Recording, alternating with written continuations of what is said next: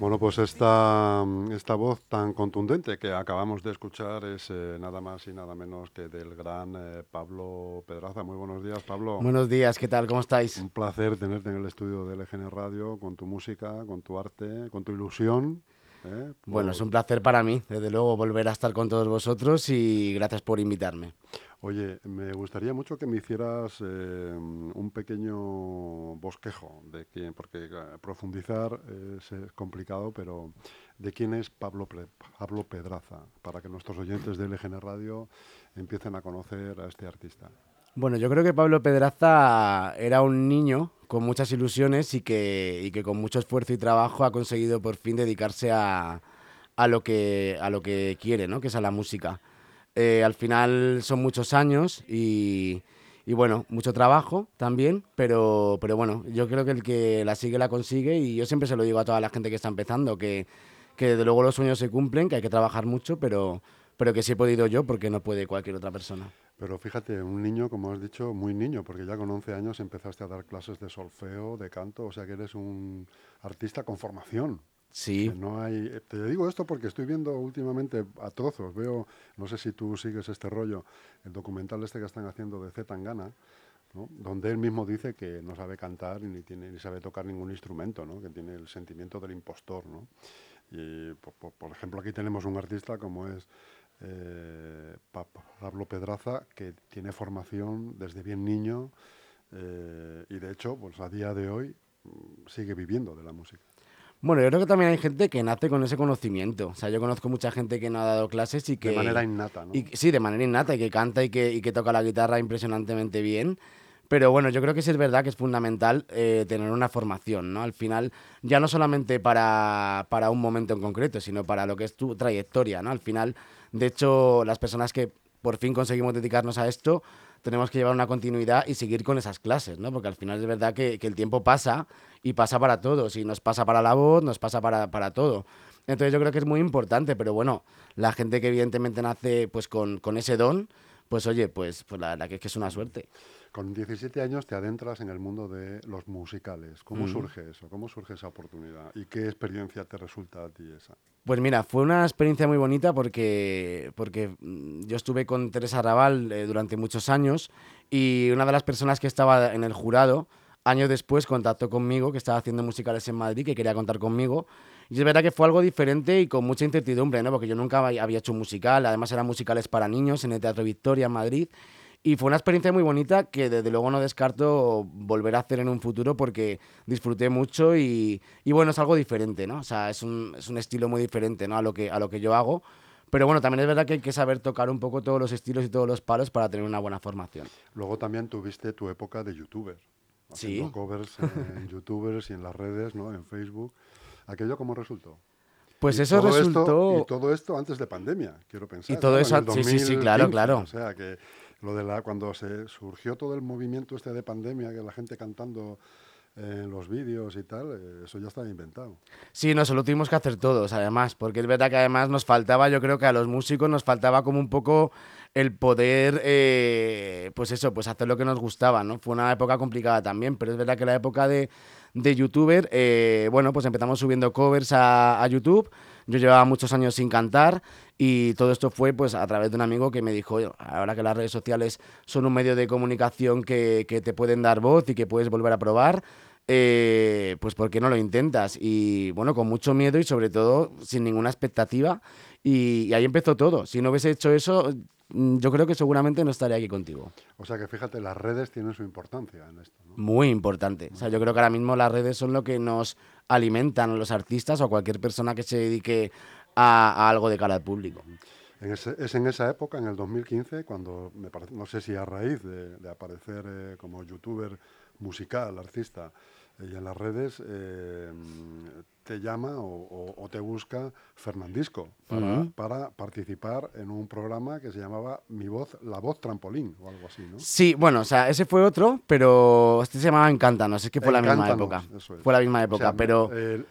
la voz Mi Trampolín fue otro concurso. es que además fue todo como muy seguido, porque cuando vi que la gente eh, pues le, gustaba lo que hacía, me empecé a presentar a todos los castings que había en ese momento y tuve la gran suerte de que me cogieron justo en estos dos concursos.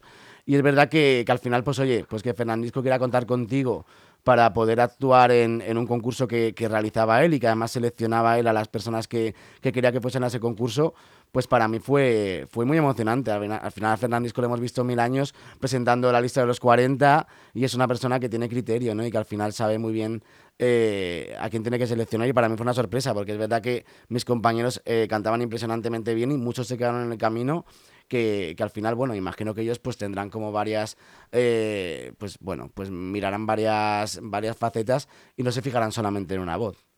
Sí, claro, eso sin duda. Al final, al final también es verdad que, que se busca un perfil, a lo mejor, ¿no? Sí, no sé, sí. Desconozco un poco el funcionamiento, pero se busca un perfil. Hay que, no hay más que leer un poco tu trayectoria para saber que no has parado en ningún momento. o sea, que no me extraña que, que, vivas de la música y que se demuestra así que el que quiere hacer algo tiene que moverse, porque si no, sí, fundamental. En el junio del 2016 fuiste seleccionado también para participar en el segundo concurso de maquetas de Vallecas a la Fama. Y por segundo año consecutivo eh, estuviste entre los 20 concursantes del concurso Mejor Voz Mi Trampolín. Mm -hmm. Todo esto en el 16, también aparte seleccionado para dos certámenes de cantautores, el primer certamen musical de cantautores de La Buena Aventura y el primer certamen de cantautores del Teatro Las Aguas. O sea que has estado Todo eso. compitiendo, compitiendo como un deportista, pero en la música, sí. en certámenes, concursos. Bueno, al final, ¿sabes lo que pasa? Que yo es verdad que el, el, el tema de competir, yo no suelo competir. O sea, no, también me para mí. Te, sí, no, no, por, te he entendido. Por hacerte el símil. Sí, sí, sí, sí, sí, por supuesto. A ver, al final son concursos que, evidentemente, pues si ganan mejor, ¿no? Pero al final, yo siempre verdad que a todos estos concursos que me presento, a todas estas cosas que me presento, eh, yo lo que quiero realmente es darme a conocer, ¿no? Al final. Eh, es lo importante, que ganas bien, que no ganas, pues no pasa nada. Pero es verdad que fue una época pues lo que te comentaba antes, que me presenté a todo y tuve la suerte de que a la mayoría de las cosas en las que me presenté me, cogieron. Y, y, bueno, es verdad que, que, pues ahí conocí también a mucha gente, que es muy importante en esta profesión conocer a mucha gente. Y, y, bueno, fue un trampolín también para mí, porque a partir de ahí fue cuando me di cuenta de que, de que me tenía que dedicar a la música. Y es a partir de ahí también cuando haces tu primer sencillo, ¿no? Mm -hmm. Efectivamente. El primer sencillo eh, que se llama como tu nombre, Pablo Pedraza, que sale en todas las plataformas di digitales y que llegó a colarse en el top 10 de iTunes. Sí. O sea, que no es cualquier cosa. ¿eh? Bueno, o sea, yo aluciné, aluciné, la verdad, porque no me esperaba para nada ni entrar en la lista de iTunes, ni estar entre los 200 primeros, la verdad. Y cuando al día siguiente me levanté y vi que estábamos en el top 10, dije, ¿qué ha pasado? Bueno, al final yo creo que también, pues lo que hablábamos antes, ¿no? Las redes sociales son muy importantes. O sea, ellos fueron los que me subieron a, a ese top 10 y, bueno, y siempre les, les, vamos, les estaré agradecido porque fue una sorpresa impresionante. También en el 2017, ya en julio, actúas en el World Pride de Madrid delante de 4.000 personas eh, presentando dos de tus sencillos y actuando también más tarde en el Festival Pop Los 40 Sierra junto a Lorena Gómez, Ana Mena y David Lafuente, entre más gente. ¿Cómo fue toda aquella experiencia? Porque va de, año en año, es un ritmo vertiginoso. Sí, pues muy emocionante. Al final que los 40 quieran contar contigo o que, me llamasen para el World Pride, además fue el, orgullo que, más gente vino a Madrid y poder actuar delante de tanta gente que nunca lo había hecho muchos nervios, al final salió todo bien, pero, pero, pero bueno, hasta que no llegué a mi casa y vi el vídeo, no era consciente de lo que había pasado ahí, ¿no? Al final yo estoy acostumbrado, o estaba acostumbrado a actuar delante de 50, 100 personas, de repente salir a un escenario en la Plaza de España de Madrid y encontrarme con toda esa gente, para mí fue muy emocionante. Y con los 40 principales, pues compartiendo escenario con, con mi compañera Lorena o con Ana Mena o David Lafuente, que son artistas ya muy consagrados, pues imagínate, para mí fue impresionante. Oye, Pablo, has venido acompañado de un guitarrista, de sí. guitarra.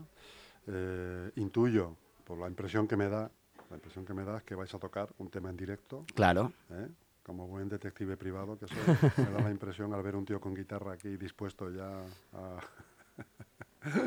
¿Qué nos vas a tocar, eh, Pablo? Pues mira, vamos a tocar Decirte Adiós, que es el, el último single que saqué hace cinco años y y bueno, además, eh, ahora esta, estos, estas promociones, estas entrevistas que estoy haciendo, también es para dar un poco carpetazo a todo lo anterior. Porque vienen cosas nuevas, entonces es verdad que, que si estoy cantando este, este single, que además es un single autobiográfico de una cosa que me pasó hace tiempo y que, y que es una cosa que ya está más que superada. Con lo cual, pues mira, dar un carpetazo con esta canción es, es maravilloso. Pues adelante, Pablo. Vamos a ello.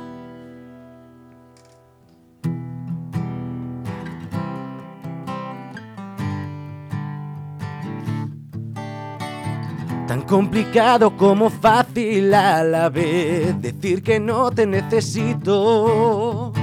Tan imborrable tu recuerdo que no sé ni lo que digo. Podría haber sido yo quien diera el último paso en un baile que desde hoy está abocado al fracaso.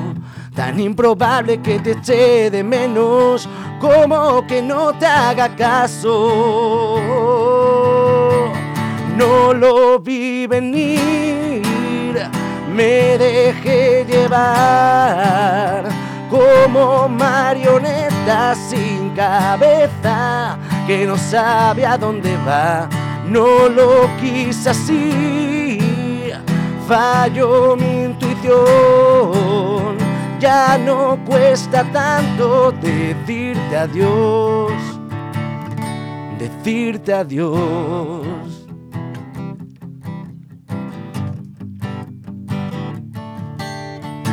No tengo ganas de perder más tiempo así, buscando formas de evitarte. Ya es demasiado tarde para conseguir lo que ignoraste. Me sobra sueño por ti. No hay mariposas volando, ni castillos de donde huir, ni cuentos de hadas y sapos. Se han transformado mis ganas de verte en puro rechazo. No lo vi venir, me dejé llevar como marioneta sin cabeza que no sabe a dónde va. No lo quise así, falló mi intuición. Ya no cuesta tanto decirte adiós, decirte adiós. Precioso tema de Pablo Pedraza, además, oye, autobiográfico, pues eh, tiene también mucho mérito. Hablando de, las autobiografías, eh, ¿compones todos tus temas? No. De hecho, este tema no está compuesto por mí, está compuesto por un compañero que se llama Pablo San Andrés, pero sí es una historia mía. Es verdad que me tengo que poner con el tema de la composición porque todavía no me he puesto con ello, pero, pero bueno, sí es verdad que plasma una historia de, de desamor que viví en su momento y fue muy curioso porque me tomé un café con él y le conté, pues en ese momento me encontraba yo hecho polvo y él plasmó eh, pues todas mis emociones en esa canción y cuando me la dio dije, esta canción tiene que salir. Me costó un año grabarla porque es verdad que cada vez que entraba al estudio me ponía a llorar, pero cuando conseguí subirme al escenario a cantarla, dije, ya está, esto está más que superado y, y bueno, me tengo que poner con el tema de la composición, pero, pero bueno, poquito a poco. Muy bien. Eh, Pablo, ¿qué es para ti la música?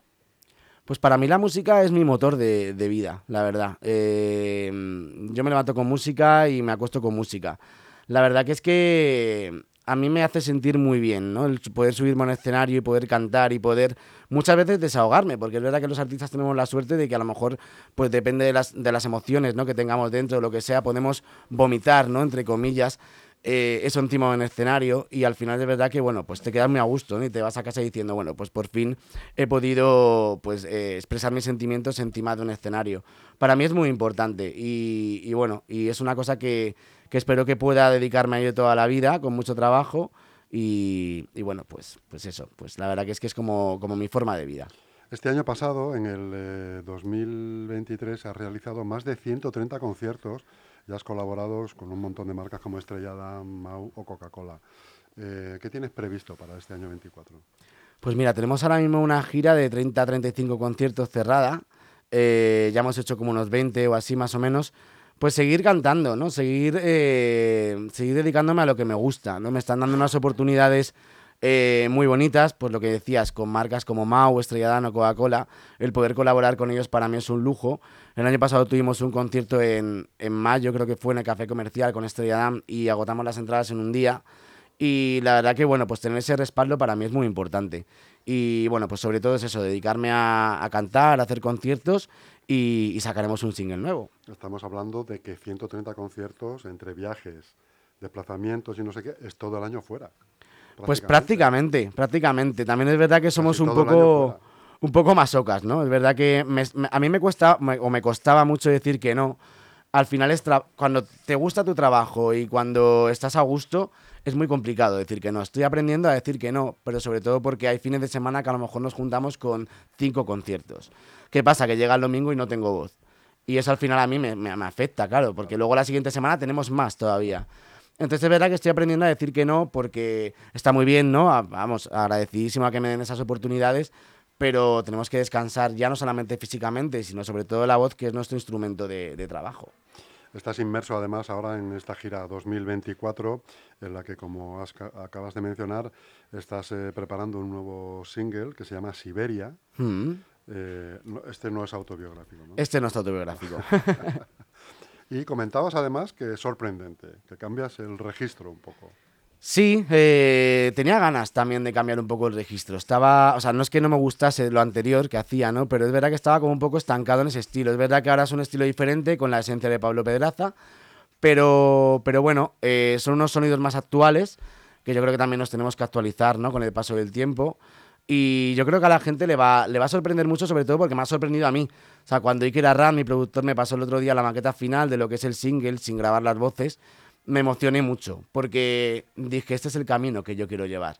Y, la verdad que, bueno, pues yo creo que, mm, que a la gente le va, le va a sorprender y le va a gustar, o por lo menos eso es lo que vamos a intentar, ¿no? que a la gente le guste. Con mucha ilusión, es un proyecto además que, que lo hago con mi pareja, que es el compositor de, de esta canción. Así que, así que lo vamos a parir en casa prácticamente. Me, encanta, me encantan los artistas que se arriesgan cuando tienen una carrera pues más o menos consolidada, ¿no? Un artista que no paras de, hacer bolos, conciertos, de viajar, eh, que uno puede llegar a pensar, oye, pues si esto funciona, ¿por qué cambiarlo, no? Pero sin hmm. embargo, el espíritu artista este que tenéis, pues os hace ir más allá, ¿no? Y probar otras cosas. Eso me parece digno de, de mención. ¿eh? Sí, o sea, al final es verdad que, bueno, también durante estos cinco años que han pasado desde la última vez que saqué el single, que no hemos podido sacar single por cuestión de tiempo, porque al final no nos ha dado tiempo, es verdad que además yo soy como muy metódico en ese sentido, si grabo un single tengo que estar mínimo un mes tranquilo sin pensar en otra cosa que sea solamente en eso. Eh, he escuchado a muchos artistas nuevos, al final es verdad que nosotros vamos escuchando nuevos sonidos, nuevos artistas, y te vas fijando un poco en ya no sé en qué, en qué funciona o no funciona, ¿no? Porque al final es verdad que si tú tienes un estilo de música, hay gente al que le va a costar más avanzar y hay gente que no, ¿no? Porque ahora mismo sacas una canción de reggaetón y va a funcionar sí o sí. Pero, pero bueno, al final pues... ¿Es triste eso o es alegre? Pues... Eh, ¿Sabes lo que pasa? Que es que yo creo que eh, están apostando por artistas que no son artistas. Entonces, al final es verdad que, que están apostando por productos. Eh, entonces, a mí eso me da mucha rabia. Ya no hablo por mí, sino por muchos artistas que yo conozco que tienen un talento impresionante y que están en su casa con sus canciones metidas en un cajón. Y, a mí eso me da mucha rabia, ¿no? Porque al final no nos vamos a meter en el mundo de discográficas porque es muy, muy amplio, pero es que las discográficas están apostando por, por esas personas. Entonces, ¿qué está pasando? Que están saliendo muchos sellos independientes. Y hay mucha gente que se lo está currando por, por, sí mismo, ¿no? Por ejemplo, Vega, que es una artista que es maravillosa, que tiene un potencial de voz impresionante y que hace unas letras impresionantes, no le ha quedado otra que hacerse un sello propio, que además lo llevan sus hermanas, y con ese sello propio está llegando al número uno, está agotando entradas en todos los sitios, con mucho trabajo detrás y sin un respaldo de una discográfica, porque la discográfica dijo que no apostaba más por ella, porque sus canciones no podían ser radiadas.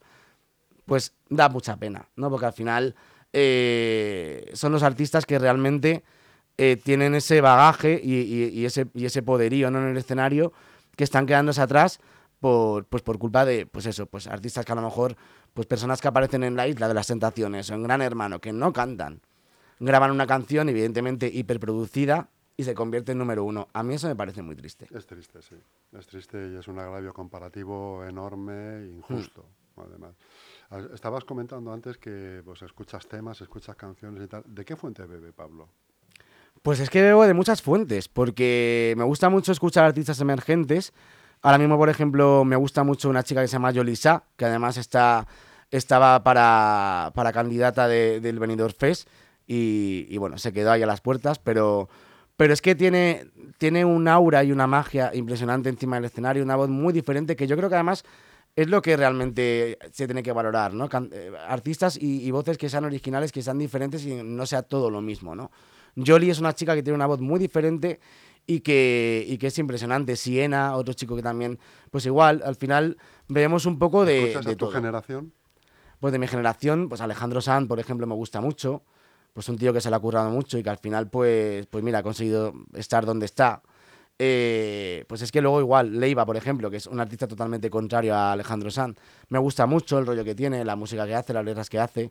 Al final yo creo que, el Spotify lo que, nos, lo que nos proporciona es una variedad musical que al final pues vas cogiendo sonidos un poco de, todo. Eh, te voy a contar una anécdota eh, graciosa que no sé si la conoces de Javier Crae y Joaquín Sabina cuando están empezando. Mm. Pues van a ver a un señor, van a un garito a ver a un señor que va a cantar. ¿no? Entonces están sentados ahí y, empieza el señor a cantar. Y a los 40 segundos Carae se levanta y se va. Y le dice, Joaquín, ¿dónde vas? Dice, joder, que este sabe cantar. Claro. el tío le interesaba ir a ver gente, como tú dices, de nueva ola, de nueva creación y tal, a ver cómo se defendían.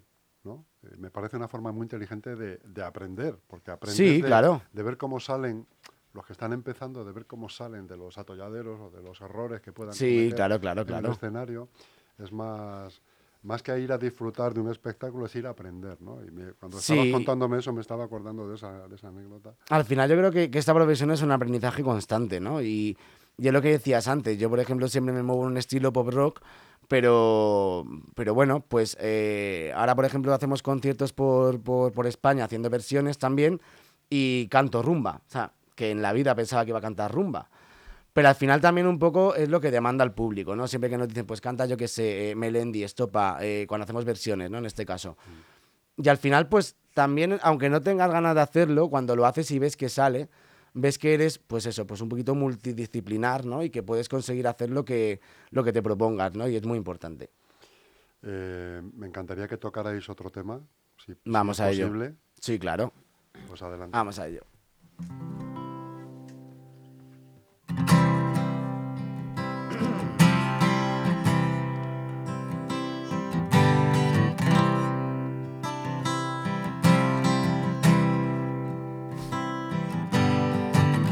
Es igual decidir por ti que decidir por tus ojos. No da igual quien tenga la culpa, mejor que la tengamos los dos.